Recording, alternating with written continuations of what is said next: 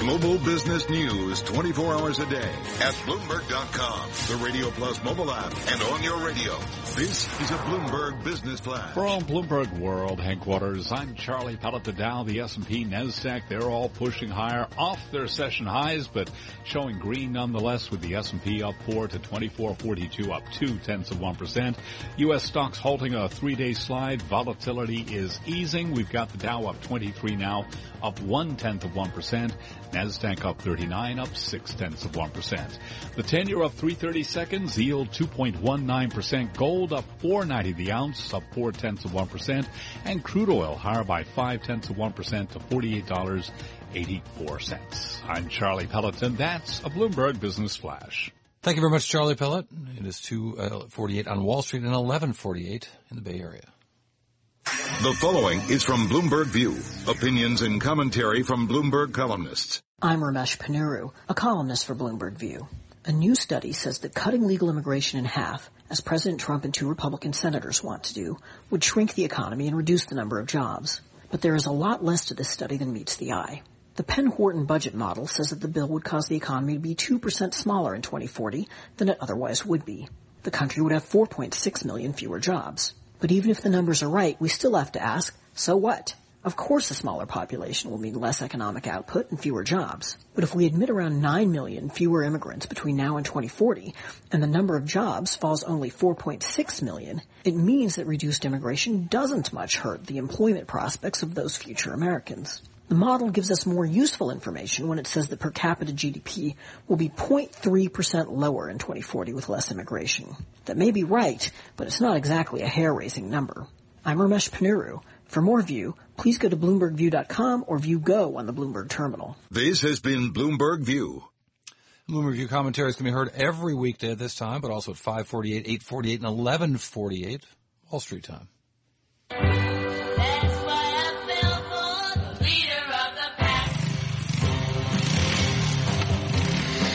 Node is a company that's helping uh, generate sales leads using some uh, really uh, uh clever uh, applications of artificial intelligence. The CEO and founder of the company, Falon Fatemi, joins us right now uh, from San Francisco.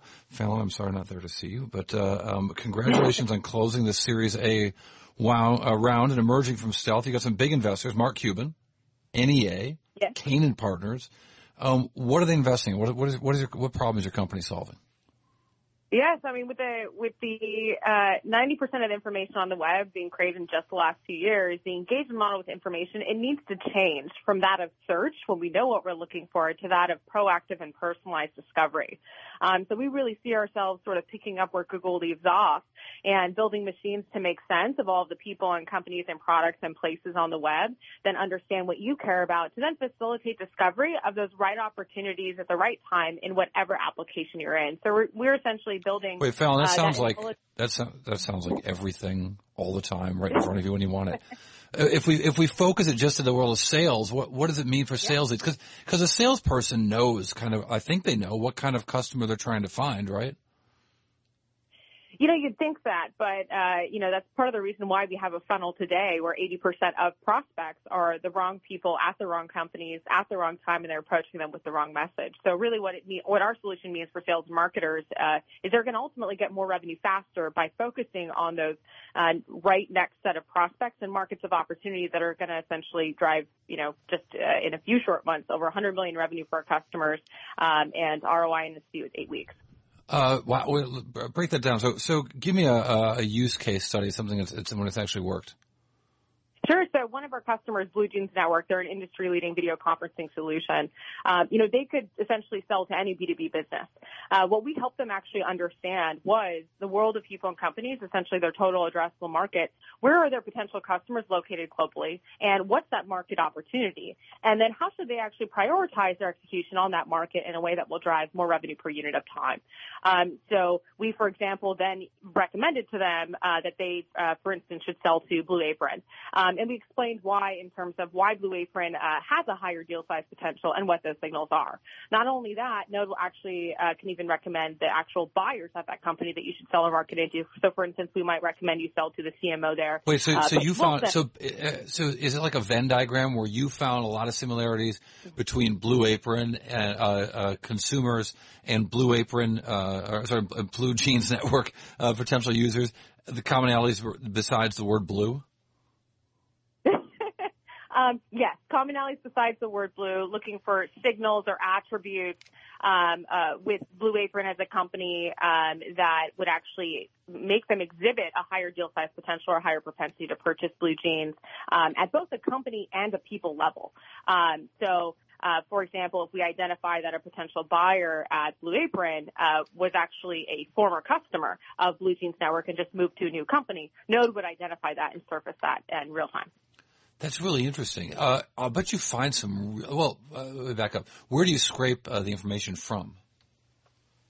We're literally using the web as our database uh, and leveraging AI technologies like natural language processing or machine learning to actually um, index all the entities that exist on the web uh, in, in, these unstructured web pages. So, you know, think if you read a, an article from Bloomberg, um, there's actually a lot of information about uh, people and companies and relationships between them, and we make sense of that.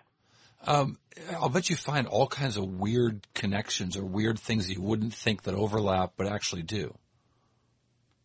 Um, yeah, uh, one interesting example of something we've learned from our, our algorithms is that the product category that would be purchased before your your product category would be sold. Um, so, for example, for us, you know, we're selling uh, a sales and marketing, a data intelligence platform. Uh, what would you buy before that uh, as a company? Well, you probably invest in an ATS solution first. Um, so that's actually the strongest signal for um, for prioritizing a prospect. Well, this is, I mean, this is the, the magic math of Google, right? Which is why Google is a better advertising platform than Facebook because the user shows intent.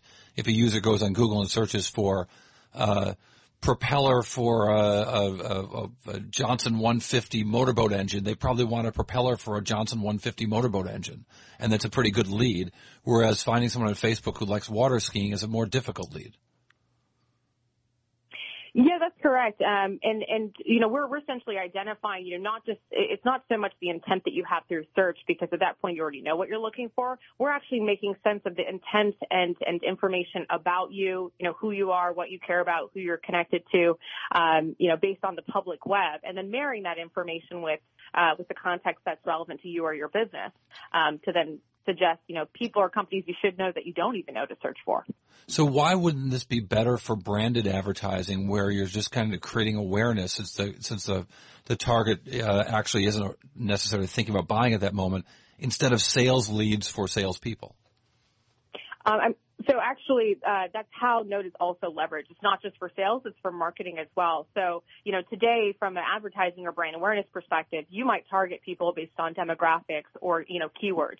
We actually are sort of shifting that paradigm to actually giving you exactly who the people and companies are that you should advertise against, almost in a one-to-one fashion, and then you can actually upload that to the Facebook custom audiences platform or LinkedIn or Google that now actually allow you to target specific people. It's really interesting. I, I, mean, you know, LinkedIn has a third of their business is, is really gener- generating sales leads or helping people find sales leads. Um, do you imagine, do you, do you look at lessons from LinkedIn in terms of what you're trying to do? I mean, I think LinkedIn is an incredible platform, uh, communication platform. Frankly, I mean, we used it internally as well. Um, I think there's there's definitely a lot of lessons to be learned. We have a number of advisors that formerly used to work at LinkedIn, um, but you know, we're fundamentally building a different graph than than what LinkedIn has um, because you know, LinkedIn's data is, is, really it's based on information we provide it, so they're sort of a walled garden in that sense. Um, but we see it as very uh, sort of complementary. Uh, it's such an interesting uh, company, Falon. It's been fun watching you put it together. Very impressive as well. Uh, Falon Fatemi is the CEO of Node. Uh, and, you know, some of the numbers that Node's come up with just just emerging in just a few months of being uh, uh, out of stealth. 100 million in revenue driven, 330 million in increased pipeline for salespeople, and 4.7 times higher deal sizes. Return on investment just eight weeks for their customers. They boast, and it's an interesting concept with artificial intelligence for finding sales leads. Falon, thank you so much. You listen to Bloomberg Markets on Bloomberg Radio. This is Bloomberg.